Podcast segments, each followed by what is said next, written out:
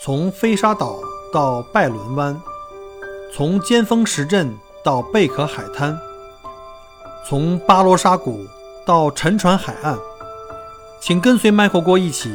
让我带你走入精彩的澳大利亚。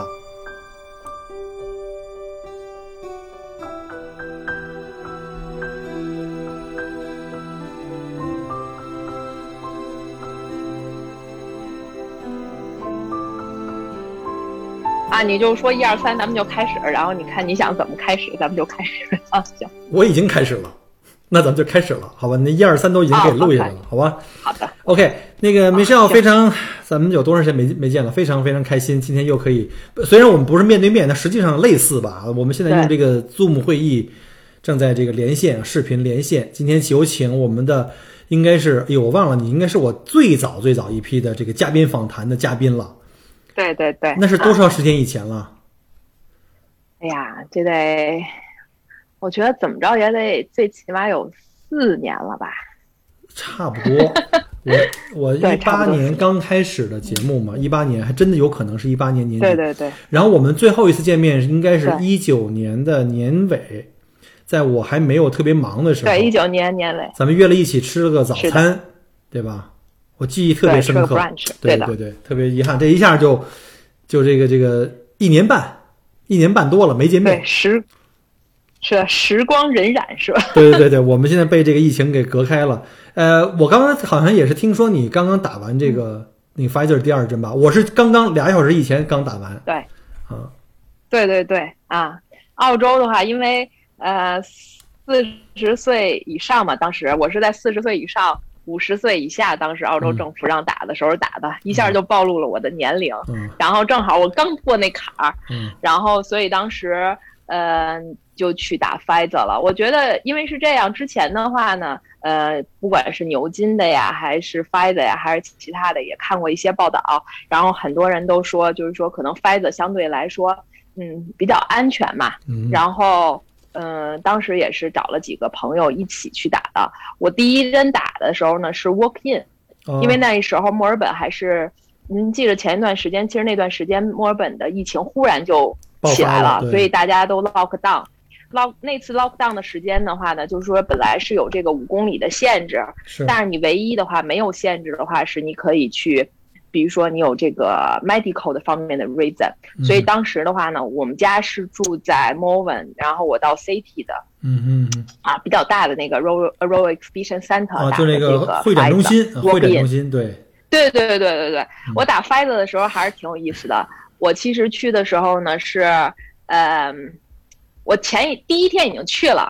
然后带上我的老公，带上我的好朋友，还带了一堆吃的喝的就去了。然后到那儿之后的话呢，我是大概5:40到的那儿吧，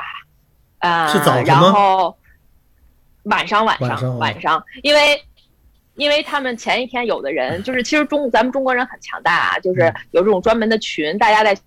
群里分享信息，就说哪个点儿人少，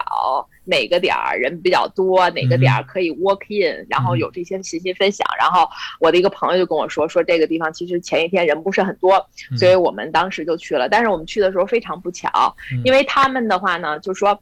因为是 walk in， 所以的话你要排长队。那当时正好是卡在我们之前。然后呢，就是工作人员就告诉说，我们今天呢就只能到你前面这个人了，就不能再打了。哇塞，那就是你正好就白去了，白去了，对，白去了，刚排上那儿。然后我说，其实你打个针嘛，是吧？我觉得，咱们可能也听过，国内其实很快，哗哗哗，几分钟就完。我说你这个也太那什么了，我还有那么长时间。我看我前面可能大时候排了，可能没有多少人，也就。40-50个人吧，然后他就说不行，说，不能再打了，就说反正你排到那儿也今天也就到时间了。然后的话呢，我就哼哧哼哧又开车回家了。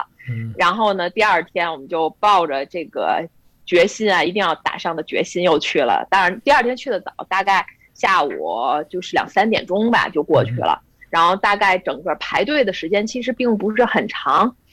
大概排了可能。不到半个小时，然后呢，它是，对对对，然后你有 QR 码啊，然后你就扫码，然后把自己的一些基本信息给输进去，然后他会问你有没有这个疫情方面的症状啊，然后你进去之后的话呢，就是他就会根据你的，就是比如说我当时拿的是 ID card， 然后就是我的驾照，然后他会把这些信息全部都放进去，放进去之后他就说 OK， 哎，这个没有什么问题了，然后我们就开始排队。他是分了几个部分，就是当他把信息输入之后，他是那边大概有5-6个志愿者吧，每个人都然后输入信息，输完信息之后你再到另外一个等待区，然后他再把你分到就是每一个 nurse， 所以说的话，就是在里面等待的时间，就是包括输入信息，包括等待，包括再打，其实还是有点长。等到我打完之后，然后他又有大概15分钟的一个休息时间，所以整个坐下来的话得2个半小时了吧。是，那正好给大家也是先那个这个提个醒，就是国内因为我们很多国内同胞不知道 Pfizer 是什么， Pfizer 就是我们常说的这个辉瑞的疫苗。辉瑞，对对，辉瑞，对对对，因为在澳洲主要就这2种，一个辉瑞，一个是那个就阿斯利康嘛，就是那牛津疫苗嘛。对，阿斯利康。你刚才说那15分钟其实是观察，就是怕一般有的人打完以后，万一有这个快速的这个过敏反应，所以一般都会放15分钟。为什么我知道呢？因为我今天刚打完第2针啊。然后你那时候还是疫苗刚刚出来，很紧俏，对年龄的要求、年龄段特别要求高，很多人都是在网上预约的。你当时为什么没有预约啊？因为我不是这个，我比那个还要早一点。因为当时我打的时候是刚刚就是说40岁以上可以打那个辉瑞的时候，所以就是你根本网上就约不到。那个时候的话，网上是没有系统的。然后这个就是维州可能它这个发展有点慢啊，就是它当时网上没有系统，唯一的办法就是打电话进去。但是你打电话进去呢，他们的这个热线还是很帮助你，但是呢，你问他，他永远就是说我们没法给你 book， 而且就是我记着，就是当他刚刚开放了40岁可以打辉瑞的时候，我第一天、第二天打电话的话，就是直接打进就给我断了，就说他收到电话太多了，直接就给断了。对。所以我没有办法，所以我当时的话只好就选择了这个 walk in， 就是排队的方式，就是你谁也不用预约，就直接进去在那等。但是等到第2针的时候，那么当时的话呢，就各个包括医院系统啊，包括政府啊，都开始有这个，就是慢慢的就是有这种往上就预定的系统了。我等到打第2针的时候，我是在那个 Austin Hospital 嘛。然后我在医院打第2针的时候，就是提前预约了，所以第2针就非常的快，整个下来的话也就半个多小时不到1个小时就打完了。那你还是先驱。现在因为澳洲在加紧这个普及度，所以你看到就是现在基本上都是不是说只有政府那种集中点，再有很多这种就是像家庭医生、GP 诊所都可以打了。我就是在家门口这个 GP 诊所去约的。离我们家非常近。对，因为像我们同事的话，对，因为像我们同事的话，很多孩子都不到这个年龄嘛，但是现在因为他这个辉瑞年的人还是年少一点的人都开放了嘛，所以大家都已经预定了。但是现在我们也听说，可能有一些人就是到那儿的话，即使你定了，但有可能说到那儿说他没有针了。我听说有这种问题，但是我们办公室大部分的同事陆续续都已经就是预约了，马上这星期5啊什么就都可以开始打了。对，我觉得这个是还是不错的。我今天刚刚看了一个，就是英国现在准备要开放了嘛，英国的一个就是它的这个疫苗的这个普及度比我们速度要快，它的人口比例这个疫苗的普及的这个比例也非常高。而且它近期这个疫情带来的这个死亡率，随着普及度的这个就是疫苗的普及度的增加，它的死亡率其实已经陷入到了一个平原状态，就是已经基本上是很稳定，就稳定在它原来那个这个恒定值上，基本上就是增加的这种叫所谓重症率就越来越少了。我觉得这个可能是我们要打疫苗的一个非常好的一个理由吧，一个支撑了。对，那个因为当时之前的我在打之前的话，其实我还是有很多顾忌，所以我查了一下我为什么要打这个疫苗，就是主要是给我自己到底是什么一个动力去打。但是其实这疫苗也不是打了之后您就不得了，这个可能你到时候可能还会得，可是它最好的不就是不让你的病得得非常严重，你也不会有进 ICU 啊。可能以后我觉得像。目前我感觉这个疫情可能慢慢的就会发展成流感，就有点像每年的话呢，你注册疫苗，对吧？就是病症也没有原来的那么严重了。是，没错。对，您这个打完针以后有没有一些反应啊？我第一针打完了以后呢，说实话没什么太多的反应，就是医生提醒我说回家就最好能够吃那个 Panadol 每6小时，尤其在打完的第一天，每6小时吃一个 Panadol 就是去疼片。因为我第一天晚上就是忽略了，就是吃完了以后，吃完一片，睡觉之前应该最好再吃一片。这样的话，你翻身的时候，那个胳膊一压住，那个注射的部分还是疼，一疼，哎，就把你疼醒了。睡眠质量不太好。除此以外，没有什么特别的，第二天就好了。哦，那您反应比较小，我是属于反应相对来说就是按理说应该是比较大，因为当时我们去打的是4个人一块儿去的嘛，然后回来之后的话呢，我老公的话他就是胳膊疼，但是我的话呢是从腰以上上半身就全疼。怎么个疼呢？是肌肉酸痛？就对，肌肉酸痛，就是有点像发烧的前兆，就是上半身全疼，但是大概疼了1-2天吧，然后之后的话就好了，就没有再疼，就没有再反应了。但是我打完第二针，就是为什么这是您跟我说您今天去打第二针，我提醒你一定要多喝水，因为我当时打完第二针之后的话呢，就是非常的不好，我发烧39度多啊，就是还是挺严重的啊。对对对，发了多长时间烧？但我觉得是因为我自己，我发了2天。我天！所以我其实有很多人给我这种建议，就是说这个就是他们的反馈啊，一半一半，就有的人就啥事没有，可能就第一天疼第二天就好了。然后呢也有的人说发烧啊，浑身那个肌肉酸痛啊，跟你这个情况一样，说还有四肢无力。所以呢我特别担心，因为你知道现在我找个新工作嘛，你知道我什么新工作吗？对对对，我在马路上举牌棒棒糖大叔，多么轻松的工作！对，号称每天呼吸新鲜空气。我之所以干这工作，就是因为你不需要跟任何人近距离接触，所有人都是坐在车里跟你身边经过，我也不会跟任何人，全是拿对讲机。关键是我那个可能需要一定的体力，要站一天，我最长的一天的班站了11个半小时，所以呢，我就特别怕我第二针以后呢会有这种症状，所以我请了今天的假跟明天假，2天不上班，而且是因为。我今天打，我老婆明天打，而我还得接孩子，又怕我有反应不能够去上班，所以我请了2天假，正好借着机会，我说今天约你录个节目。对对对，因为我觉得是这样，这个打完针的话，可能很多人还是要注意一下。我觉得我后来回忆了一下，我觉得我当时打完针之后处理的不好，因为我当时是当天星期六晚上6点多打的针，然后我打完之后因为就比较晚了嘛，我就没有多喝水，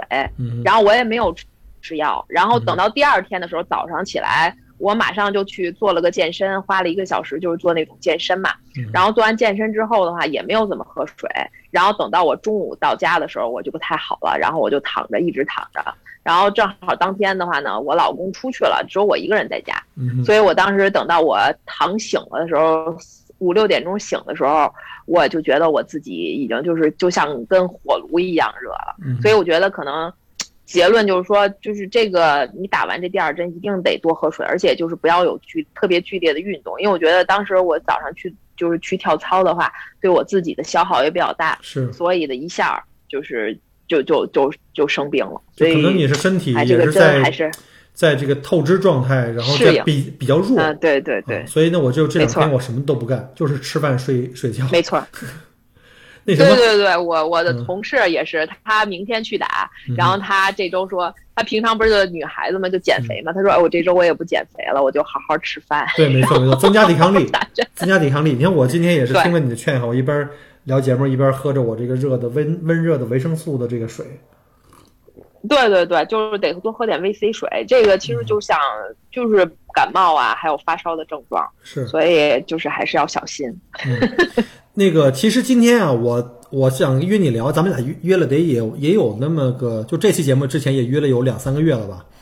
其实就想了解一下，对对对，就尤其从去年的这个疫情开始，所有的这个我们的所有的计划都打乱了，不管是生活、工作。然后呢，我本来还想回国，结果现在我都已经3年没回国了嘛。然后呢，因为这个封国呀，就这个海关关着也没办法，对对，旅游也完蛋了，所以现在不得已又开始下海找工作。我想知道这个疫情从这个2020年年初到现在对你们的影响有多大？您是指是生活方面，就是生活、工作各方面啊？生活，我觉得就是生活方面吧，就是你整个的，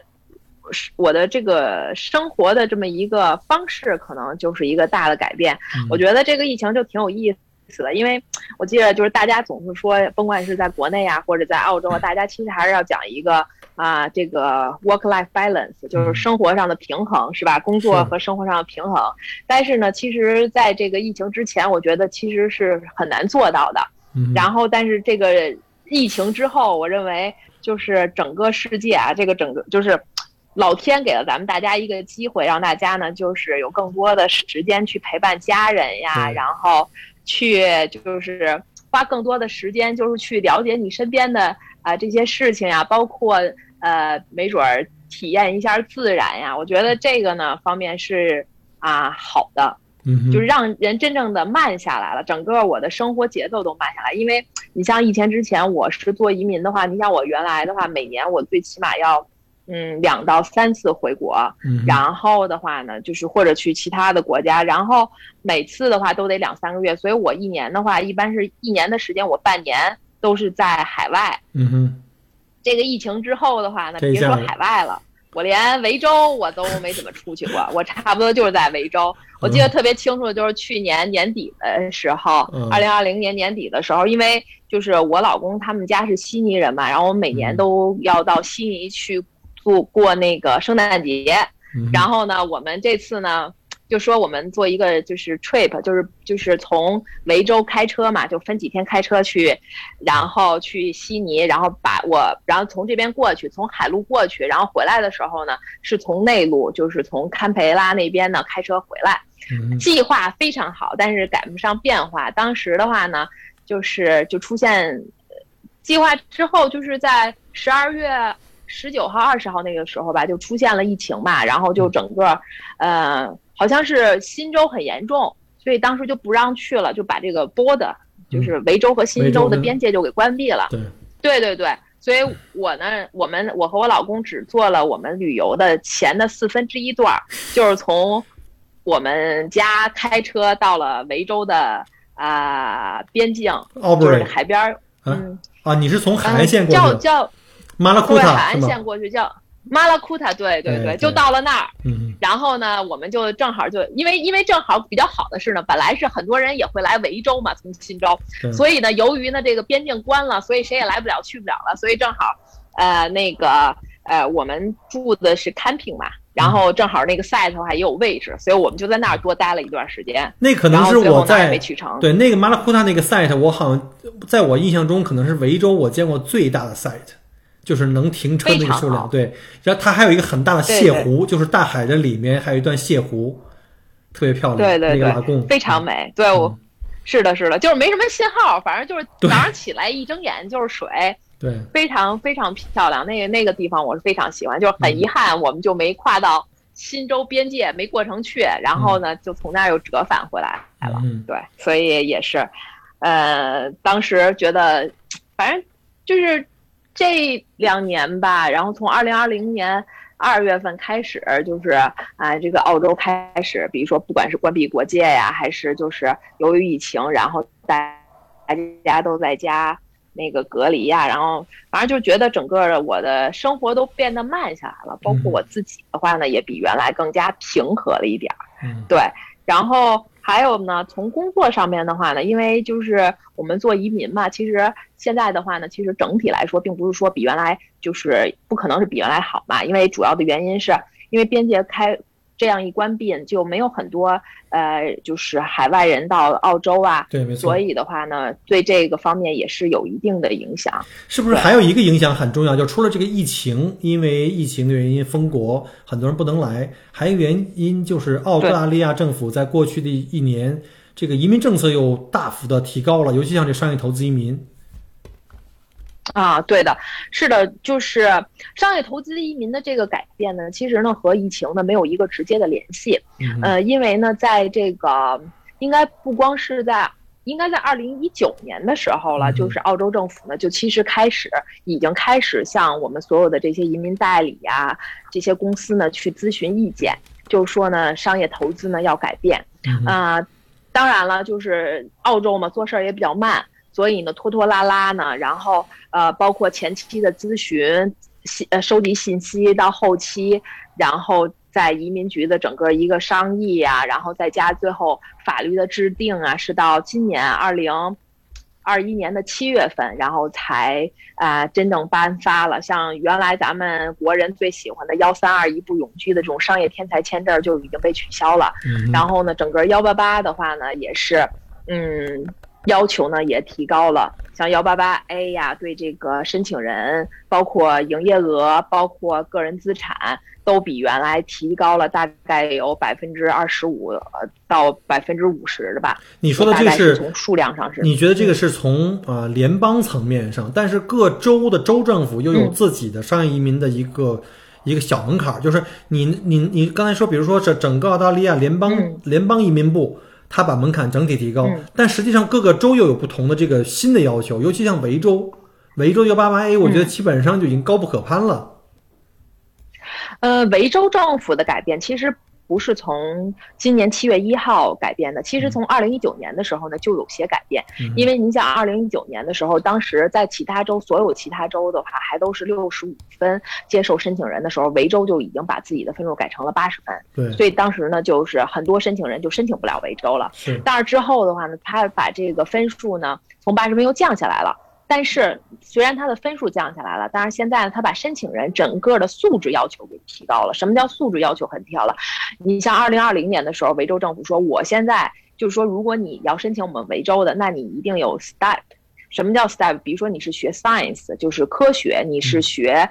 Technology， 学技术，或者是 IT， 就是这些技术型人员，就是他需要这些人有这些背景，或者你是学 MBA。或者学数学，你才可以申请维州的这种 188A， 除非啊，就是说你说我没有学历，我能不能申请？也不是说100%不行，但是你必须是在这些行业里，然后呢，在这些行业里就是经营公司多年的才可以申请。所以他把这个申请人的要求就提得很高。与此同时的话呢，除了这个方面的话，他对就是申请人的英语也提出了要求，但是这个就很难，因为您也知道，其实像咱们很多客户的话，像申请澳洲的这个商业移民，很多客户，特别是中国大陆来的客户，其实他们主要的原因就是希望能绕过英语，他不想考英语，哪怕给钱，是吧？你说他们对对对，这个跟很多客户一说，哎呀，说不要了，能用钱解决的事情还是不要让我再去考，不要浪费我的时间。对，我们经常听到客户说的这样一句话。当然，现在维州的话，它有这个英语要求。所以在这种情况下的话呢，就是导致很多申请人不得不选做其他州，这个是之前的，包括现在，其实今年的话，维州呢比其他的很多州，包括新州啊，包括什么昆州啊，到目前为止，其实他们的188，这些项目都还没有开，但是维州的 188A 项目其实已经是重新开放了，但是呢，我们当时本来希望，由于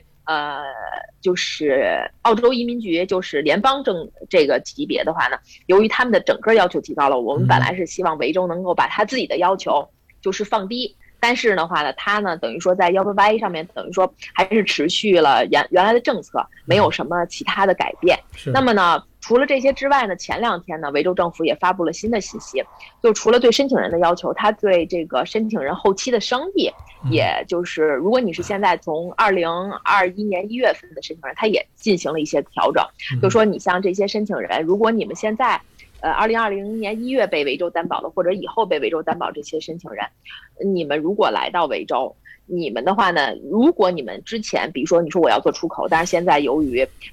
一些其他的政策问题，你不能做出口，那我要改我的商业计划，那么这些东西呢，原来是不需要跟维州政府报备的，但是维州政府说，现在你不管有什么改变，你都要先跟我们报备。这是第一个。第二个的话呢，他把一些比较小的生意，他不喜欢的这些生意都给去除了，比如说你不能再做小型的便利超市了呀。所以说呢，就是他把很多路都给你堵死了，就是我们原来163，就是原来我们163那个年代的大部分的生意都不可以了，什么奶吧、两元店，对对对对，什么烤鸡店都不可以了，对吧？那就是说要求你的可能公司的营业的这个方向可能更加的就是得有你自己的独创的地方，不是那种大陆货。就实体店可能会越来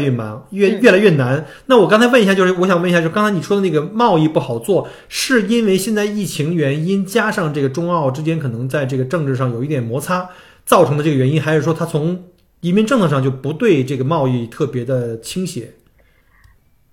我觉得是这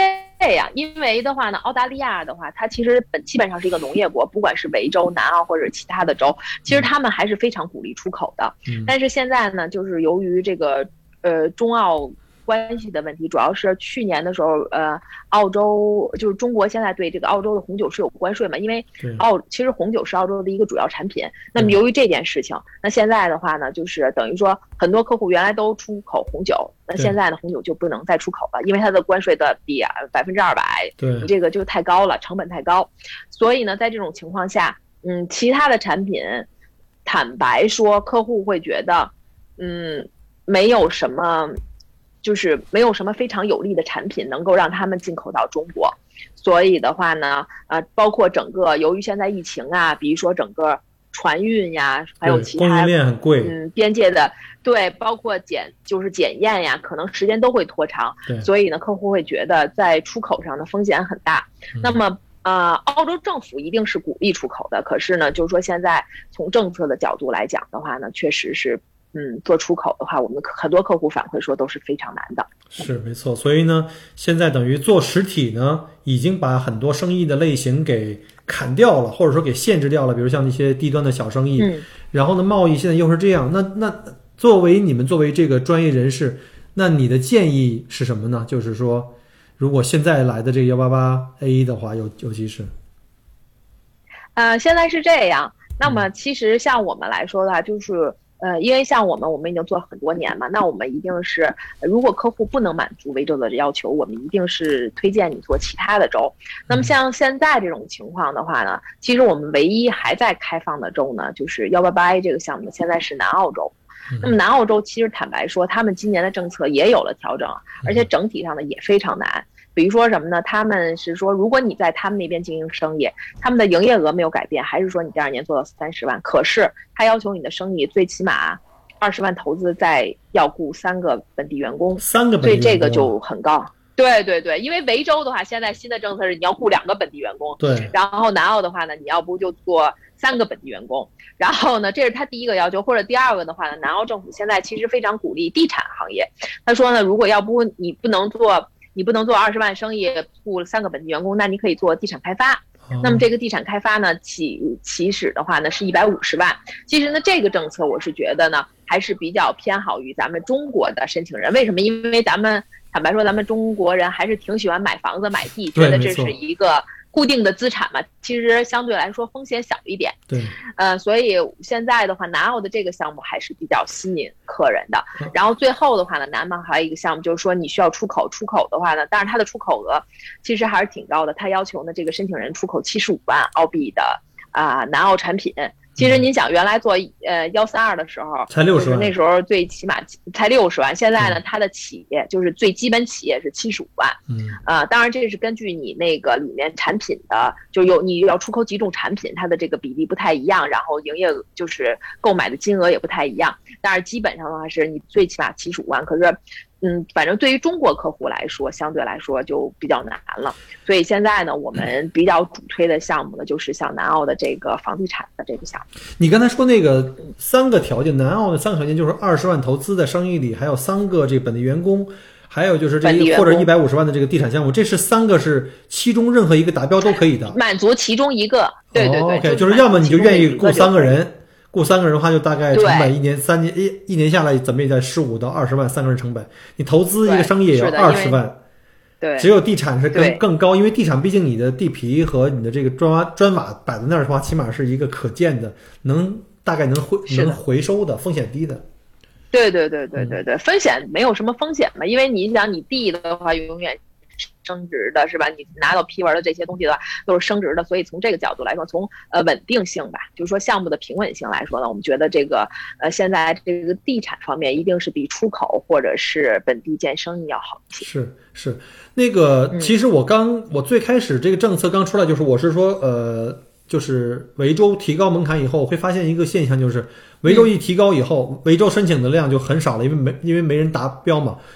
然后一夜之间就把昆州和南澳抢没了，就全都流向了昆州跟南澳。是的，现在是这样，但是因为今年的反正到目前为止的话，因为那个昆州也还没有开放嘛，所以的话呢，现在大部分的我们的申请人，唯一你要说能选的话，也就是像维州和南澳两个州里面选，对，所以目前坦白说，对于 188A 的申请的话，还是有一点慢的。是，没错，没错。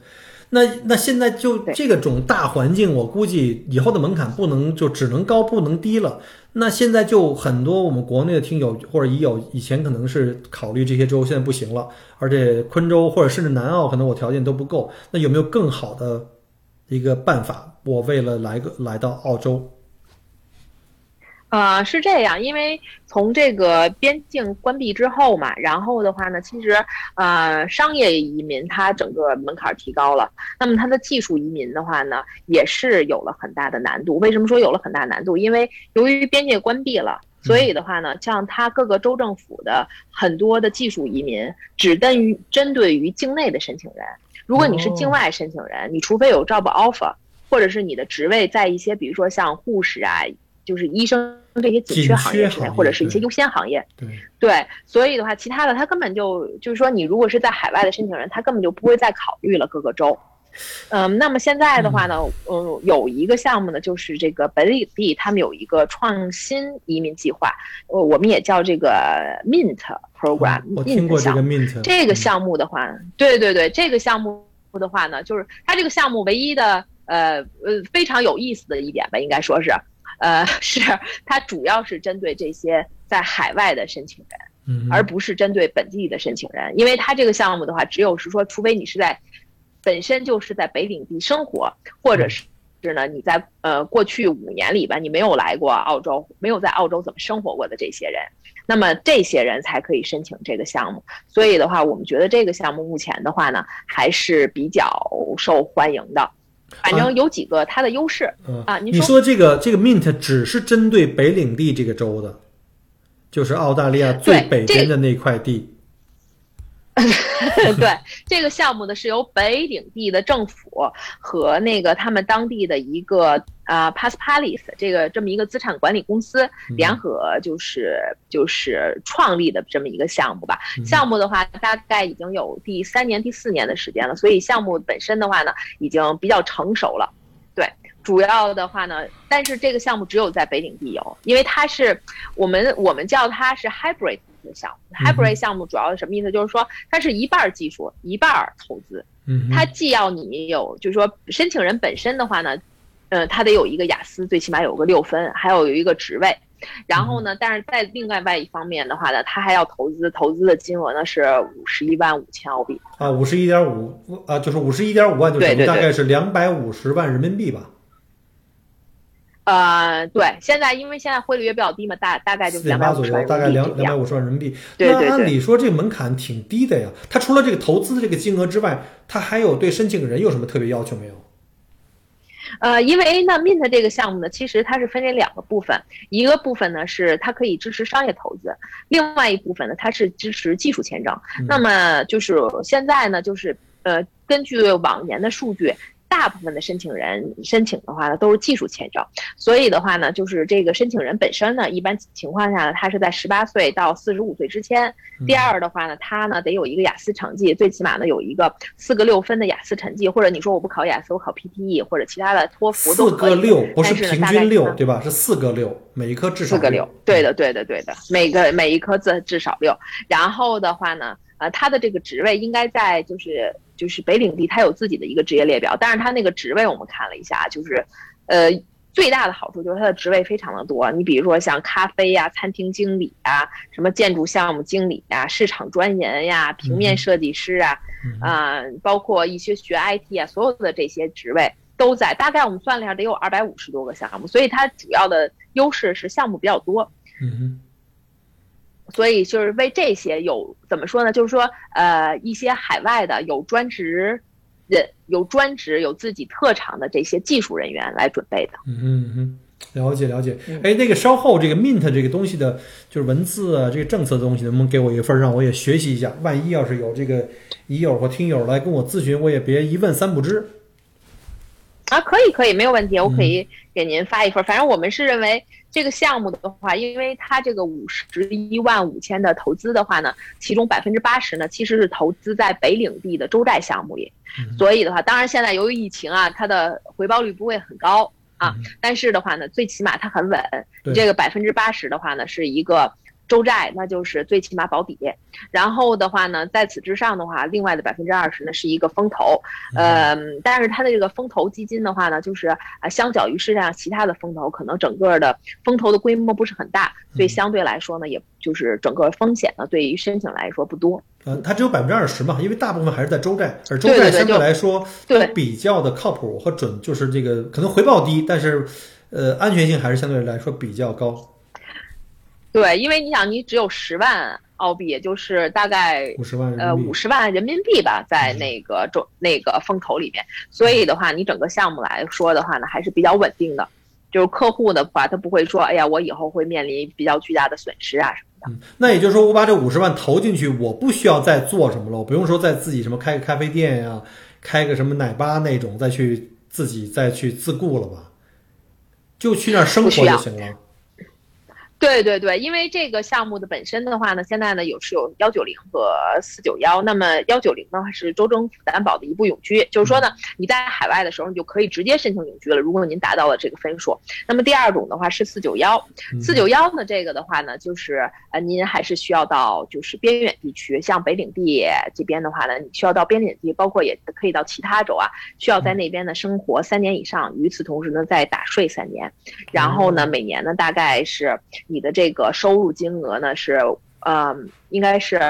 53000多，54000块钱吧，就当时。然后你是这个的，你的收入，然后你按照这个金额呢进行打税。那么呢，等到您满足了在边远地区住3年，然后呢再打了3年税之后的话呢，你就可以申请永居了。但是呢，像我们很多的申请人，包括以往的数据表现的话呢，一般大部分申请人都是申请190这个州政府担保的一部永居。所以你其实你到澳洲以后呢，你很轻松，等于说你跨入澳洲的那一刻开始，你就是啊，你也不需要投资。你也不需要做生意，你就可以在这边就是享受它的这些医疗啊、福利啊，所有的这些都可以享受了。所以其实这个项目还是比较有竞争力，很受我们的这些技术人员的欢迎。对，没错。但你说这个190和491这个它都在 MINT 项目之下吗？它只在北领地吗？刚才你说491也可以选择其他州的偏远地区，比如像什么卧龙岗啊，我不知道是不是这个咱们维州的这个吉隆也算啊，或者是什么巴勒瑞特呀，这种地方。这个的话呢，是我们要分两部分来说。那么首先第一部分就是您在申请州政府的时候，这是一个北领地啊担保您的项目。所以的话呢，最好的话，后期的话呢，我们是建议您去到北领地去生活的。那生活多长时间的话呢，我们建议是3年。但是呢，就是就边远地区本身的这个定义来讲，那就不局限于北领地了，你也可以去吉隆，你可以去其他的，包括那个像您说的卧龙岗这边生活。OK， 其实因为有一个情况，你比如说我实在在北领地找不着工作，是吧？对，太难了。但人口也比较少。哎，我不知道这个，我本来想今年去那达尔文的哈，今年冬天，结果因为这疫情也没去成啊。我不知道那个达尔文的城市应该那个规模在当地来讲应该还算可以是吧？就是生活下去应该没问题。对，其实。对对对，我觉得这个主要是看大家就是喜欢怎么样的一个生活方式吧。我觉得达尔文这个城市呢，相对来说比较热一些，它的这个气候就比较像香港。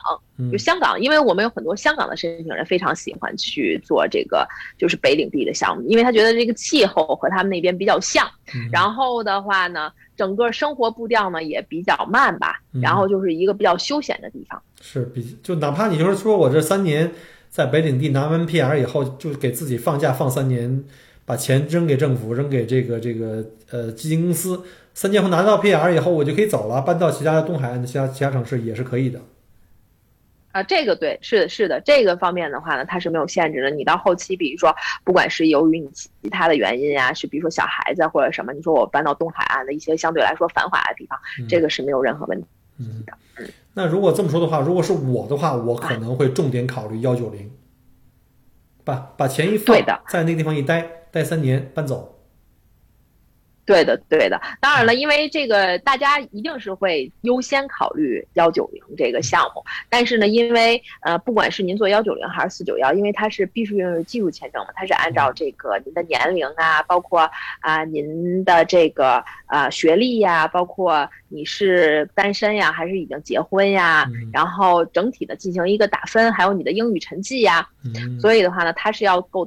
要看您得到多少分。那如果你的分数的话，如果你自己排分都已经达到了60分，我们只需要州政府给您再加5分，你就可以做190。当然有的时候，比如说有些客户他确实，比如说由于年龄的原因啊，相对来说他达不到那么多分，所以的话呢，就只能是先退而求其次，选择491这个项目。当然，根据往年的数据，大部分的客户都是选择一步永居的这个190。对，我觉得这个一步永居还是挺有吸引力的。不过我听到你这里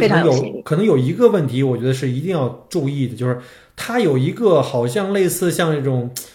排他性，就是对你的申请人的要求，就是你以前不能够在其他地方待过。对吧？比如说，就好像，怎么讲？就好像，我可以这么理解，就是这个北领地有点像中国的这个偏远地区，就是什么像西北啊、什么新疆啊这种地方。那他就要求你说，你要想来我这儿的话，之前你不能去过其他州，你不能在北京、上海这种地方大繁华大城市生活过，否则的话，你可能很快就想走了。会不会有这样的这种限制？嗯，他的这个官方的说法呢，其实是这样，是在过去5年里。那比如说，我举一个例子，像我们有些申请人，比如说在2000几年、2009年、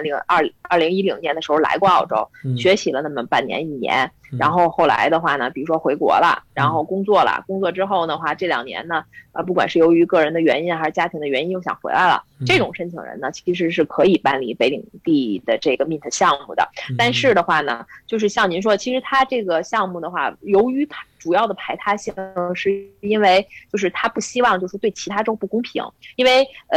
你也知道本地其实有很多的毕业生啊什么的，其实在移民的时候他们都是希望找一些比较简单的项目。那其实北领地的这个项目相对来说的话，投资额呀，还有这个对于整个申请人本身的要求其实很低，所以的话呢，很多其实对本地的留学生啊，还有在本地工作人其实是一个很有吸引力的项目。那么北领地呢，主要是为了对其他州一个公平的起见，所以他说你在过去5年中，你不能在澳洲的其他州工作生活。不但是这样，那个还包括呢你的家人，比如说你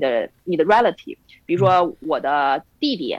比如说我想申请，比如我在中国，但是呢我的弟弟在墨尔本生活，那在这种情况下，或者我的父母在悉尼生活，我也是不能申请这个MINT 项目的，所以它是在这些方面是有比较高的要求的。所以呢，要注意的就是。你可以来过澳洲，比如说你持短期旅行签证可以来过，但是你在过去的五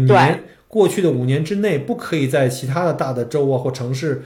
学习、生活和工作过，甚至你的家人都不可以。对对对，我觉得还是怕你跑了。不是为了怕大家跑，因为我觉得就是每个州都有它自己的魅力所在，而且咱们这个人都是惯性的嘛，所以你在一个地方待长了，你可能都希望在那边。但是它主要的原因呢，就是不希望。对其他的州会对这个项目有一些排斥啊，或者是就是明显的挖人的行为，就是尽量避免，尽量对别人的挖人。哎，对，您说的这个对，就是不能就是说我一做这个项目就感觉是我要从其他的州去把他们的这些人员给挖过来，我觉得这个从这个它主要的考量点是从这个角度。对，其实我们在北领地都有自己的一个已有群了已经，而且我发现呢，近2年去北领地，主要是在达尔文嘛，他们生活的人也有一些人反映说，其实你作为一个海外人士第一次来澳洲的所有城市都是一样，都是陌生感的。但是当你对一个地方住进去以后，当你熟悉了周围的环境，有了一些朋友和一些生活的这种惯性以后，你往往都会，尤其像中国人，其实可能并不愿意就真的就再搬到一个新环境再去重新开始。所以也有一些人会选择长期的就生活下来，就好像我刚来墨尔本，我就住在沃尔秀，所以我对沃尔秀的感情是特别特别好。那现在我搬到 Rockville， 现在我觉得，哎呀，我又可以给 Rockville 代言，其实是一个道理的。其实住在别的地方也并是的，对，其实住在别的地方也并不差哈，什么悉尼啊，或者哪怕是吉隆啊，什么或其他地方，其实每个人就是找到自己的一个融入的一个方式，你自己觉得生活比较舒适就好了。对，我觉得主要的原因就是说我觉得您这个说的特别对，其实就是你第一次住的地方，包括你在这边交了一些朋友啊，还有一些就是你受到了很多支持，那你可能对这个环境就比较熟悉，可能你就不愿意就是到各处去搬呀这些，除非有一些工作或者其他的调整，我觉得才会导致申请人去其他的州。嗯，那就我现在就等于对这个签证基本上我就有个新的认识。那也就是说你可以纠正我一下，看我理解是不是对哈？就是其实这个签证可能目前是针对海外更多一点，也就是说在目前这不管是疫情啊，还是这个这个国际环境，现在可能真正还在海外想申请澳洲的话呢，如果条件不够，这东海岸这些地方可能 MINT 项目。目前是对海外最友好和最有吸引力的，对，是的。那反过来相对比，对，反过来相对比一下，我想再问完我这个问题，就是，那我人如果已经在澳洲了，比如现在我们在澳洲很多中国留学生，其实刚才你讲过说，如果我是在澳洲目前没走，因为疫情，你知道之前很多人就跑回国去嘛，因为觉得这个还是祖国更安全嘛，这确实也是啊，祖国这个抗疫的这个效率最高，对吧？我们这个。自由散漫啊！你看这悉尼、墨尔本一会儿又封城，一会儿又封城，封第五回了。那有很多人可能因为这个情况呢，就家里人可能也不放心，就回国了。那是不是就刚才你讲说，那我现在技术移民在海外的可能很难申请，在本地的相对来说就容易，因为竞争少了嘛，对吧？你已经在澳洲本地了。那如果我是在澳洲本地，不管在墨尔本还是在悉尼，但是我呢是留学生，我很难想办法，就是我很难去留下来。我可不可以考虑这个 MINT 呢？不可以。491也不可以吗？不可以，因为他这个项目的话呢，就是说，像我们刚才已经说了，如果你是在，其他州，比如说你在墨尔本已经在这边学习1年了，因为他是这样，他从法律上说，他其实说你不能在其他州待过12个月，但是呢，在实际就是，在实际的这个操控中的话，其实就是你一般的话，你其实说比如说我已经在悉尼学了3-4个月了啊，然后的话我想做这个项目，其实也是不行的。所以这个项目的话呢，我们更推荐，包括北领地，它更希望吸引的是那些在海外的这些呢，有一些就是资产，同时的话呢也有一些能力的这样的申请人，其实对这个项目的话呢是最合适的。就是你刚才说的那个工作申请的那个工作经验，就是所谓那个 STEP 对吧？什么 Science 啊，什么 Technology 啊，什么 IT 这些方面的精英，然后有一定的英语能力，还有一定的资产。其实现在想想，250万人民币这个资产也不算很大问题。在国内，我觉得可能3线城市及以上核心区的房产随便卖一套就已经够了。对的，是的，您北京人嘛，所以说。从资产上来讲的话，对于咱们北京人来讲的话，一想可能就是不到1套房，是吧？所以说这个五环左右就够了。对，就是它这个资产量的话，坦白说，确实是整个的要求呢并不是很高。它主要就是希望申请吸引一些就是这种高技术人员。我认为北领地之所以出这个项目，特别是在技术签证190491，它是希望。真正吸引一些有能力的人、有工作经验的人到那边去工作、去生活，然后呢，去建筑他们自己的家庭，然后在那边呢，就是说能够把这个北领地的经济整个起来也搞活起来。我觉得这是他最基本的初衷。对，他还是需要，其实可能北领地的移民局和这个澳洲移民部也还是希望。对澳大利亚整体人口会有贡献，就是你从州内挖来挖去没有什么意思，从海外吸引这个又有高含金量又高净值，然后呢还可以增加这个澳洲的就业人口跟这个促进经济的这几个因素吧，我觉得可能是在这方面的考量。对，因为就像您说的，如果他刚开始，比如说小孩子刚开始落地墨尔本，在这边上了一段时间学，他可能对墨尔本的感情一定对其他的地方要深嘛，所以北领地也考量到这一点，他可能想 OK， 我要中途的话，即使过来了做了我这个项目，我给你担保了，最后你拿到永居了，可是呢，到最基本上你可能还是要离开这儿，可能还会要回到墨尔本，回到悉尼，是吧？所以他就认为这些人呢，离开的这个几率一定是比。就是我一入境就入到北领地了，是吧？然后这个北领地还担保了我，然后我在这边进行了生活呀。他可能觉得对这样来说的话，他觉得这些人呢更有可能在长期上留在北领地。没错，我觉得这个是可以理解的。对，前一个方案呢，就前一个这种可能性呢，我觉得更像是就是挖墙角，就是拆东墙补西墙。但是第二种的话，其实对澳大利亚整体的这个人口的这个提高，就素质提高，还有包括。投资金额呀各方面的话，可能还是有帮助的。所以我觉得这个项目是应该这么理解的。所以我觉得可以，就是我们目前还在听节目的听友们哈，或者是医友们，如果大家现在发现觉得做其他州的一些这个投资移民项目或者技术移民项目比较难的话，我觉得这个项目真的是值得考虑的一个。目前来讲，可能是应该那两个字怎么说叫真香啊。对，因为现在确实是包括技术移民啊，包括商业的话，整个澳洲来讲呢，其实它这个项目都是有一定难度的。这个项目是我们认为目前的话在市场上还是比较好的一个项目。啊，那疫情现在这个状态，你对这个疫情的走势跟你后来未来一年或两年，我看你刚才跟我聊说你对这个东西挺乐观的，你认为明年2022年就能海关就能开放。对，因为我觉得呢，就是在澳洲本地的，我觉得他这边的话，当然大家还是很害怕这个疫情的，这是首先的。但是在此之上的话，我认为就是说，从这边的，不管是从官方啊，还是一些整个全世界的一个观念吧，我觉得疫情的话呢，就是最终可能就变成我们生活的一部分。它呢，可能就是一流感，然后就跟你每年打疫苗似的，你可能到时候呢，就大家都得需要。到了时间的话，比如说你这个辉瑞过一年，比如说过期了是吧，然后你再去继续打疫苗啊什么的，我觉得就变成这样了。那么今天呢，我也看了一个信息说，可能现在专家预测呢，可能像澳洲的明年3月份它这个边境呢就也会重新开放。因为我觉得其实不是说我们以后边境的开放是由于我原来最早的观念是边境重新开放一定是没有，这个世界没有疫情了，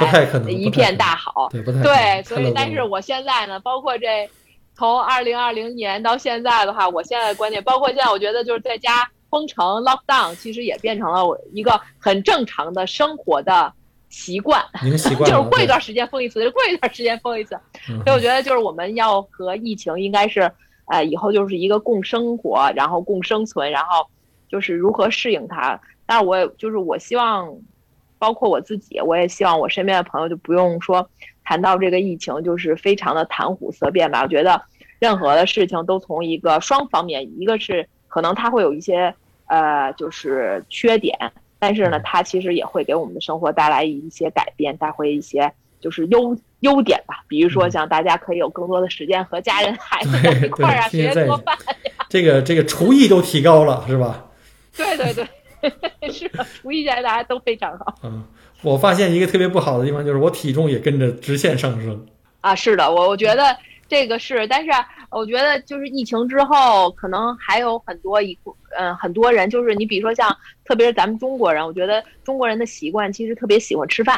是吧？然后原来的话呢，像我们之前的话就是总是组织大家客户吃饭。那么疫情之后的话呢，现在我们在。比如大家不组织吃饭了，因为吃饭第一是室内活动吧，是吧？大家觉得这个空气又不好，然后这要是再传染了也不太好，所以大家现在都组织什么走路啊，然后到外面锻炼，大家比如说去爬个山呀，锻炼。所以我觉得从这个角度来讲的话，不是说您吃多了长胖了不好，但是我觉得大家整体的身体状况、精神状况，因为你也有足够的时间睡觉，是吧？所以呢，整个的身体状况、精神状况应该是从这个角度上来讲的话，应该是会越来越好吧。对，可能我还想补充一点，就是可能经历了这件事情以后，我们会发现一个问题，就是。可能身边有人，甚至有朋友或家里人或亲人，或者是一些认识的朋友，因为这个疫情离开大家，其实可能会让更多的人开始回顾自己的生活，人生的意义是什么，对吧？所以可能会让我们觉得表面上听起来可能比较消极，但实际上是一种积极的因素，因为就让我们更理解到底活着什么更重要。对，我觉得这个疫情您说的特别对，就是因为我的自己的爷爷也是去年疫情的时候嘛，也是就是在中国就过世了嘛。但是由于我现在已经变成澳洲国籍了嘛，我也没有护照，就是中国我没有中国的签证嘛，所以的话也最后也没有方法回去。对，所以我也是在考虑这件事情。我觉得就是确实是这个疫情确实让大家慢下脚步来，然后想一下。就是说我原来比如说忙碌的生活呀，然后这个是对的吗？是我确实想要的吗？然后到底什么才是我真正人生的这个一个追求？ 对，我们的生活核心到底是什么，对吧？还是家人，对，还是争取抓紧时间去爱，因为我们真的还是那句话，我们不知道明天跟意外哪个先来，对吧？对，这句话我觉得是对疫情最好的概括，就是不知道明天哪个先来，因为大家什么也不知道，明年会发生什么。因为我觉得就是在疫情之前，我记得当时我们做的都是年计划啊，3年计划、5年计划。我觉得现在疫情之后的话，大家做的可能就是变成1个月到3个月的计划。我现在想，我3个月后定个旅游的事情，我都不敢说，是吧？像上周的话，就是忽然之间，前2周不是墨尔本就被那个隔离了2周嘛，我最后的话，我上周3刚隔离完，我马上我就买了周末的票，我出去玩了一趟。对，就是我觉得就是你要想做什么，喜欢什么，你就得赶紧去，马上去做。现在只能是这样，因为你也不知道，可能我再买1个月之后的，可能又会隔离。对，所以我觉得可能大家最后可能对生命的这个感受和这个，甚至都影响了很多人的消费观。我看这个隔离之后，前段时间汽车紧张，其实不仅仅是芯片的问题，很多人可能就想，我再不用可能就没了，赶紧换个新车。然后还有的人就是赶紧再买个大房子。你看现在房价涨得也是特别厉害，换房的人也是疯了一样。因为我现在越封城在家里，我对居住的要求会更高，对吧？原来房间小，院子小，现在我可能需要一个大房子。反正我封城，我不怕，我在家里可以跑跑步啊，打打球啊什么的。对对对，我觉得这个是的，就是大家对整个生活品质，你由于你在家的时间也多，你对生活品质这些的要求呢越来越高。然后呢，想买点什么，想吃点什么，想做点什么，就尽快去做。对，人生苦短是吧？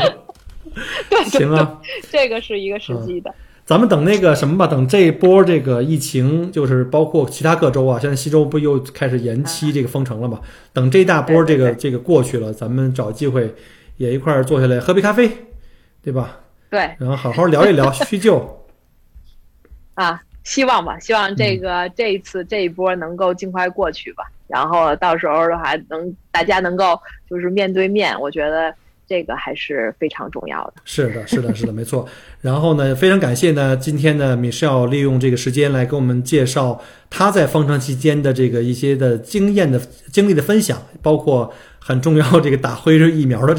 这个感受啊，因为我今天打完了，我要好好的观察。另外呢，还跟我们分享了一个很重要的，就是现在在整个封城期间，还有在移民门槛提高以后呢，在这个目前在澳洲可能门槛相对来说比较低，而且对海外的这个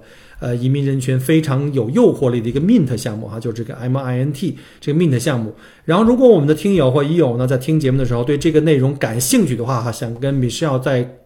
更多了解的话呢，也欢迎在线下呢可以联系我们，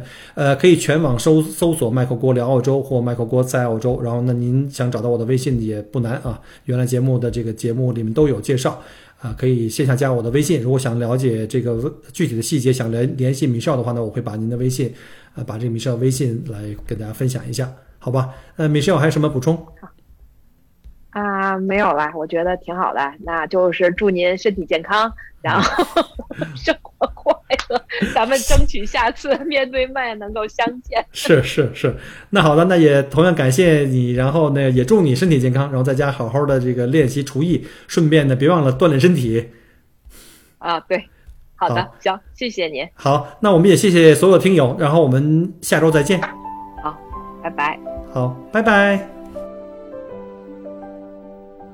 感谢您关注和支持我的节目。除了音频节目，也欢迎您同时订阅麦克郭聊澳洲同名新浪微博和今日头条，以及同名微信公众号，里面有很多旅行移民相关的资讯和攻略。如果您正在规划澳洲旅行、留学或移民，欢迎您加入我的听友群和移民交流群，有更多精彩在等着您。麦克郭约您相聚在澳洲，我们不见不散。